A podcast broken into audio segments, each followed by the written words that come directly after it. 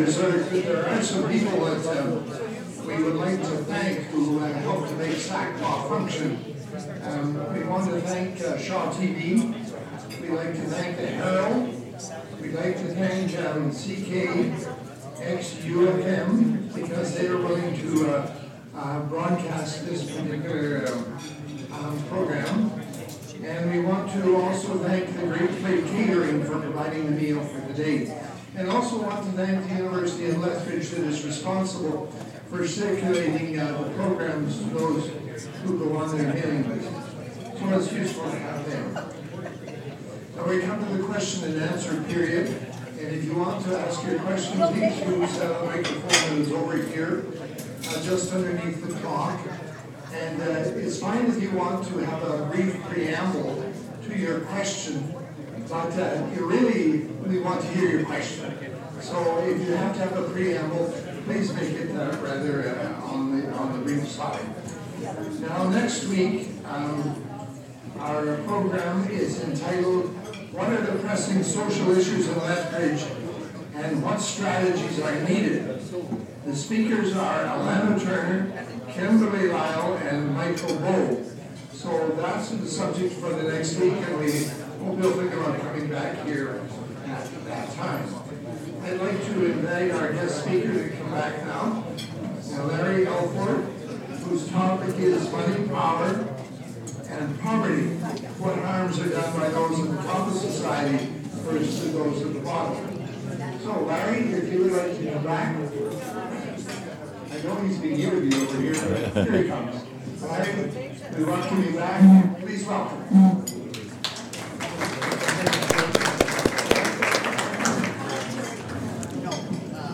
Hello, my name is Peter Beal, and I'd like you to sort of comment on my latest conspiracy theories. Uh, the government stops taking Canada savings bonds, so people can invest. Everything comes from the bank. They said we're going to increase the productivity of the of the government, increase prosperity. The first thing they do is they spend $18.5 billion more than they've got. Then they say the economy is improving. They raise interest rates. The Bank of Canada raises interest rates, which means we owe continuously more to the banks. I mean, is there nothing we can do to defend ourselves against that? Thanks, Peter. I, recognize what you're saying, and I, I agree. The Bank of Canada used to finance projects 50 years ago, like the universities have, like the Trans Canada Highway, like the St. Lawrence Seaway.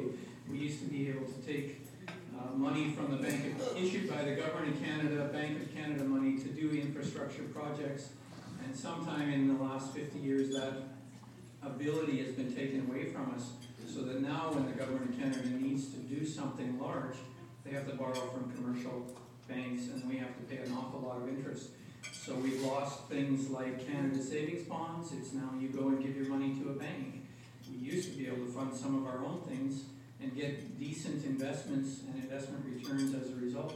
So I think we've lost a great deal. We've lost two things in that. Thank you.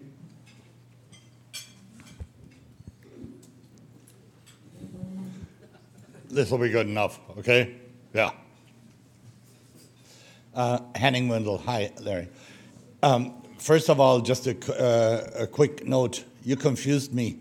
Maybe, maybe Adrienne Clarkson was in the news too much lately. I thought Dodge was the governor of the Bank of Canada, not the governor general.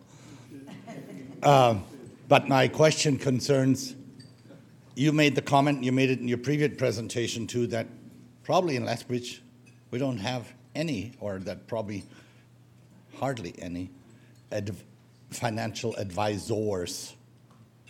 So those of us that are not, don't feel that we can adequately look after that ourselves, who do we turn to, to for our investments? Good question.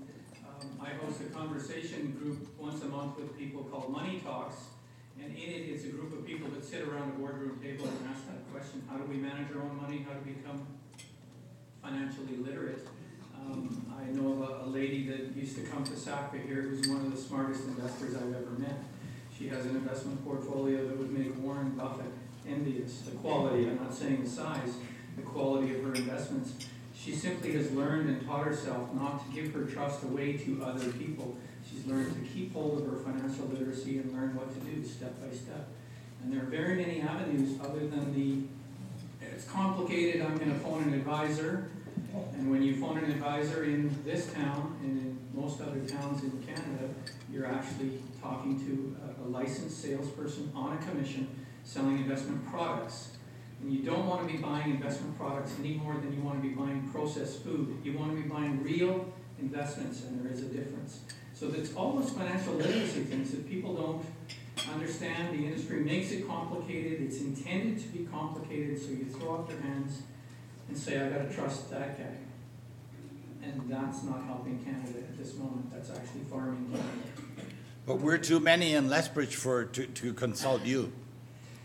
No, I don't think I could consult with everybody that needs to, but I can help people to learn to be financially literate and know where the good and the bad and the licensed and the unlicensed are. And that's just a starting process. It it takes a while to become financially literate. Thank you. Thanks, Annie.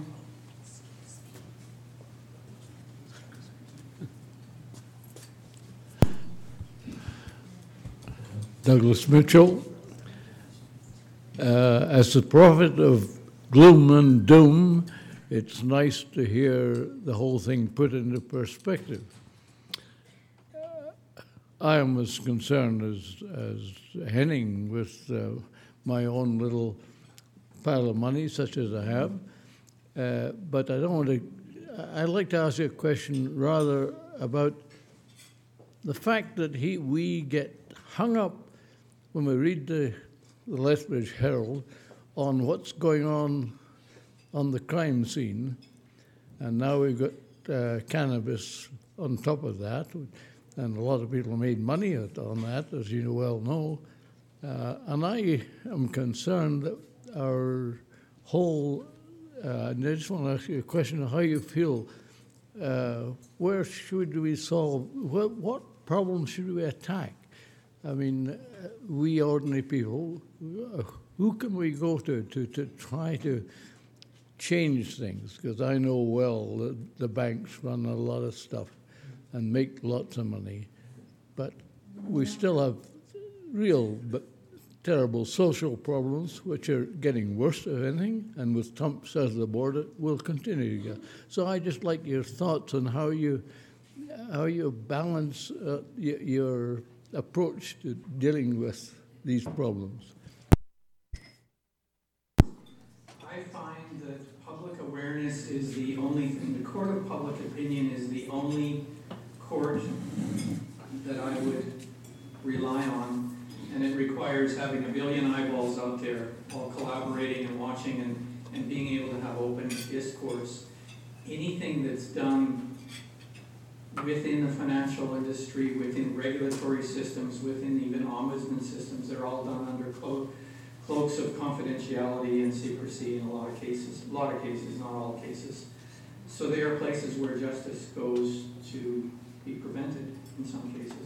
I was at a Southern Alberta Council meeting in the last decade, I can't remember having lunch with a lawyer and a lady in between us listening to us go back and forth. I was friends with the lawyer. And this lady looked at us both and said, you do realize, of course, that the justice, the justice system can just as easily be used to prevent justice. And our mouths dropped open. The lawyer and I looked at each other and wondered where this person came from and how she had such insight and experience. So I'm, I have a lot more faith in, and the justice system is good, but at the hundred million dollar and up level, up in uncon, what I call uncontrolled airspace, anything goes. Something, things are handled in the hallways in some cases. Um, Or at least they seem, to- they appear to be. So I have a lot of faith in public awareness and, uh, getting public eyeballs. I look at the Me Too movement last year, I think it was, where in thirty days, a number of women stepped, enough women stepped forth to talk about types of abuse that it almost, it almost changed the course of history on a hundred years of, of that type of abuse in the uh, Hollywood industry. So when finance has its Me Too movement, as it is in Australia at this moment, and it's, I'm talking to people in Holland, in the UK, in Spain, in the United States, every developed country has the same problem of financial institutions having a complete, um, complete grasp on our political systems are some of our, our most important systems. And I think that's gonna change. Might not change in nice ways, but it's gonna change, unsustainable. Thank you, Douglas. Uh, it, Maureen Hawkins. Um, since a lot of the problem evidently lies with governments that are enablers at probably all levels, what can we do politically, if anything? Great question. I think the, I think the political opportunity for a party or a person to become, to take on this subject and actually, I think it's a great opportunity for the party that will grasp it and realize that the public, the appetite for these kinds of things is, uh, is becoming less and less, and they're, they're looking for an answer and looking for a solution. So I think that's a great political opportunity for the person or the party that gets it and is willing to break a little bit with the powers that be or the establishment or the old boys clubs or networks or whatever came before us. If they're willing to step out just a little bit and change the course of history, I think they'll find uh, rewards to that. That's my answer to that question, Marie. Thank you. Mark Gettle is my name. I'm just wondering the difference between credit unions and the big banks. Are the credit unions the lesser of two evils in your mind, in your I think view? Much lesser. I think they're, um, they're lesser developed, so they don't have quite the broad range of services and products. They, they don't have, um, maybe the same experiences, but the banks have become, uh, I'm gonna say predatory in Canada, and the credit unions are not, uh, faced with that label. They're community-owned, they have boards of directors that are locally, um, locally governed. And so I think, I feel safer, I feel more comfortable not having the, uh, the quite the, the sharp suit, uh, pizzazz of the banking industry, because the banks, as CBC Go Public has shown, the banks are under intense pressure, every person here that has a fake financial advisor, or counterfeit, or whatever word you like, is under pressure to produce at least two to four thousand dollars in commissions every day from you. And if they're talking to you on the phone, they're on a, they're under the gun. And I worked in the industry for twenty years, so I can fairly well relate. They're under the gun every day to, um, produce or, or you're out. So it's a very, very cutthroat business and, and those things are all done in the background and they're not shown to you and the licenses aren't shown and the et cetera, et cetera, it goes on and on. So, yeah, credit unions get my seal of approval. Thank you. I'm Charlene Thielen, and mine's kind of a two-part question. Um, what actually, I mean, I've known you for a long time, and what was actually the breaking point for you to say, like, I am out of this rat race, I can't morally do this anymore? And also, if you can kind of fill us in on any ramifications or things that you've had to deal with since, like, you know, all the people that, you know, the hatred and, you know, just the people trying to basically say what you're, isn't right. Thank you. I think the triggering time was the time I, I used to write articles that the Lethbridge Herald was kind enough to publish once in a while. You know, they look at me, I'm a financial guy, and I'm, writing an advice article in the Lethbridge Herald. And I wrote one article that said that you do not have to pay mutual fund charges. I think it was in two thousand and one. That there's a number of ways you can buy a mutual fund, and it's entirely dependent on what your salesman sells you and tells you that you're gonna buy. He doesn't say you've got six choices and one of them pays him five thousand dollars and the other one pays him nothing. The commission salesperson is gonna hide that from you and not disclose it. I thought my clients, some people who were in this room, were my clients. I thought they deserved the very best and I thought I was an advisor because that's what my bank told me I was. Uh, silly me. Uh, turns out poverty reduces your uh, IQ level by 14 basis points, and for me, that's like about a third. So where was I? Um, I was trying to tell the public how the very best way to invest and how they could do it without any cost or fees. My brother even asked me one day, Larry, how are you making anything on this if you don't charge fees on mutual funds? I remember Norman asking me that. And I had to say, there's, there's the way to put the client first, and then there's the other way. There's the get rich slow plan and building relationships and helping people. and a get-rich-quick plan. And everybody else in my industry wanted, my office wanted to be on the get-rich-quick plan. So we came to loggerheads, and one of them doesn't work there anymore, and it's me. I retired and left that business, and, uh, and my ramifications are too numerous to give you here, but I did write a book. It's called About Your Financial Murder, and you can ask me about that afterwards if you'd like the, the entire painful journey and the story. But it's too much to tell you at this point in time. Thank you for your question. Yes, sir. Mike McCaig. Uh, I'd just like you to comment a little bit. We're hearing quite a bit of uh, political talk about getting big money and corporation money out of politics. Uh, do you think that might be a help? That would be a, a, a wonderful help and a blessing. I'm not sure that, that what we're hearing is not just talk. Um, I'm getting rather jaded, I have to say, in my, my years that what is told in the, what is shown to the public and what actually happens are two different things. And those, the game now is not necessarily to read your newspaper and, and know what's going on, although that helps, and the Lethbridge Herald is one of the best in Canada at publishing things I've found. But millions of people are reading a financial newspaper or watching a financial television show, and they're, they're getting almost propaganda now. They're getting corporate advertising dressed up as editorials and business conversations. So what you're being told is very often something you're being sold. It's, it may not be news, it may be distraction, it may be something to just say, you're comfortable, don't worry, trust us, we got this under control. And, and I think they're often doing just exactly the opposite of what they say in the media. Hope that helps you a little bit. Hello, my name is uh, Knut Peterson. Larry, it, it can be said that uh, money doesn't buy happiness, but likewise, it can be said that not enough money buys a lot of unhappiness.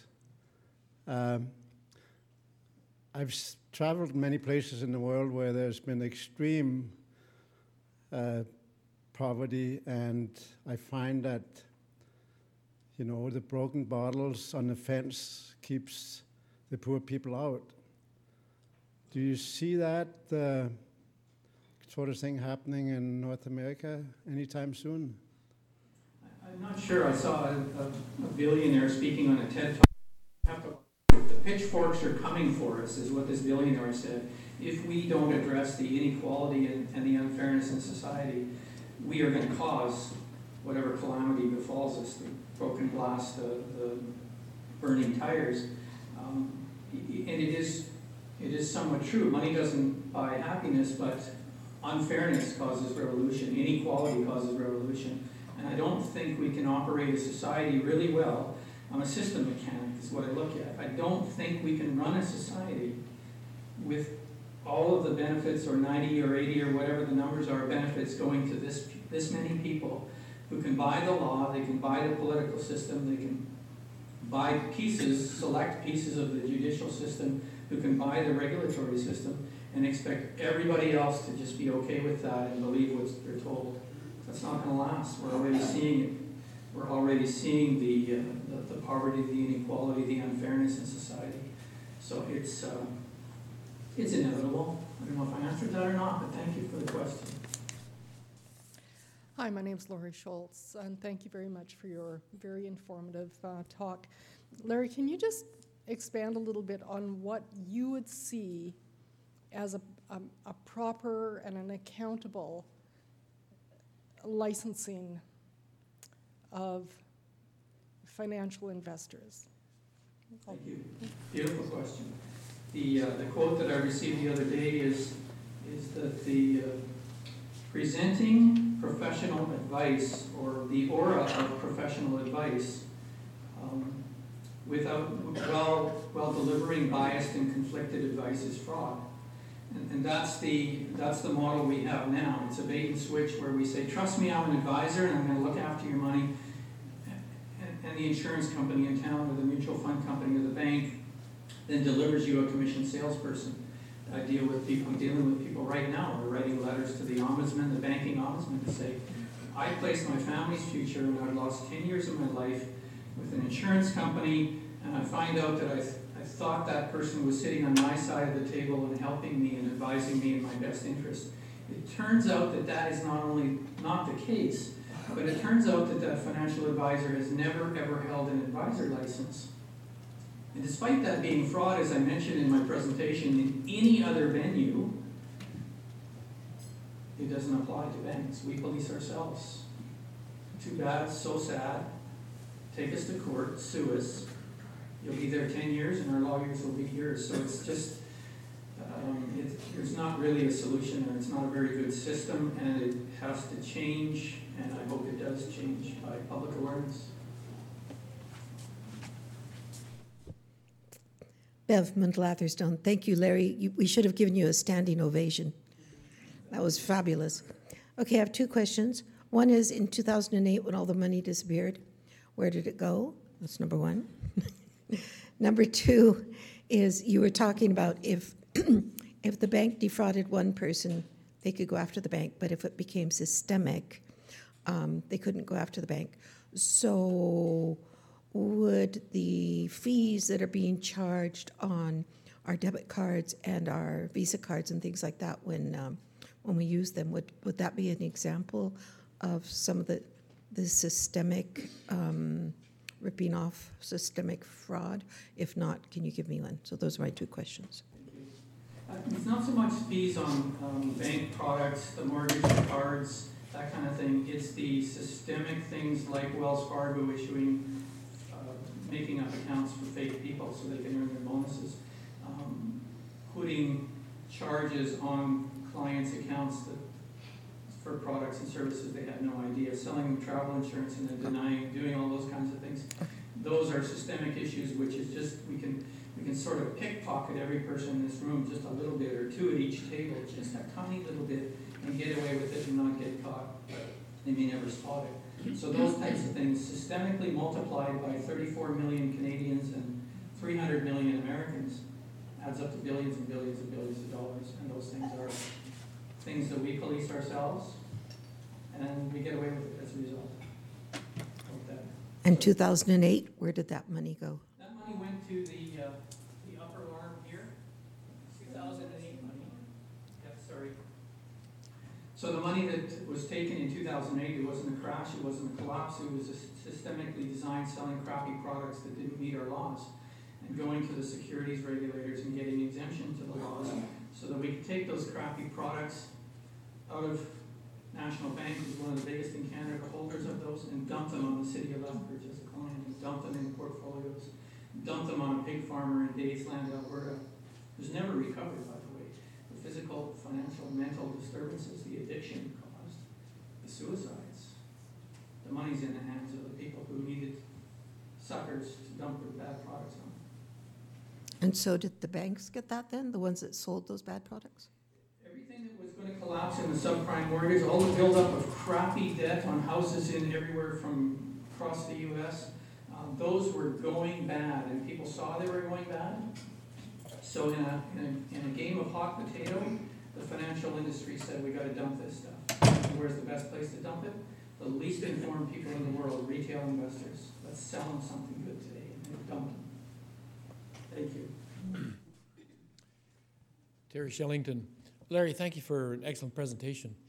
Um, uh, this question is kind of wondering out loud, but I wonder if part of the problem is that uh, generally in our culture we think of the financial advisor and the banker as our friend in the way that we see the teacher as our friend and often the family doctor as our friend.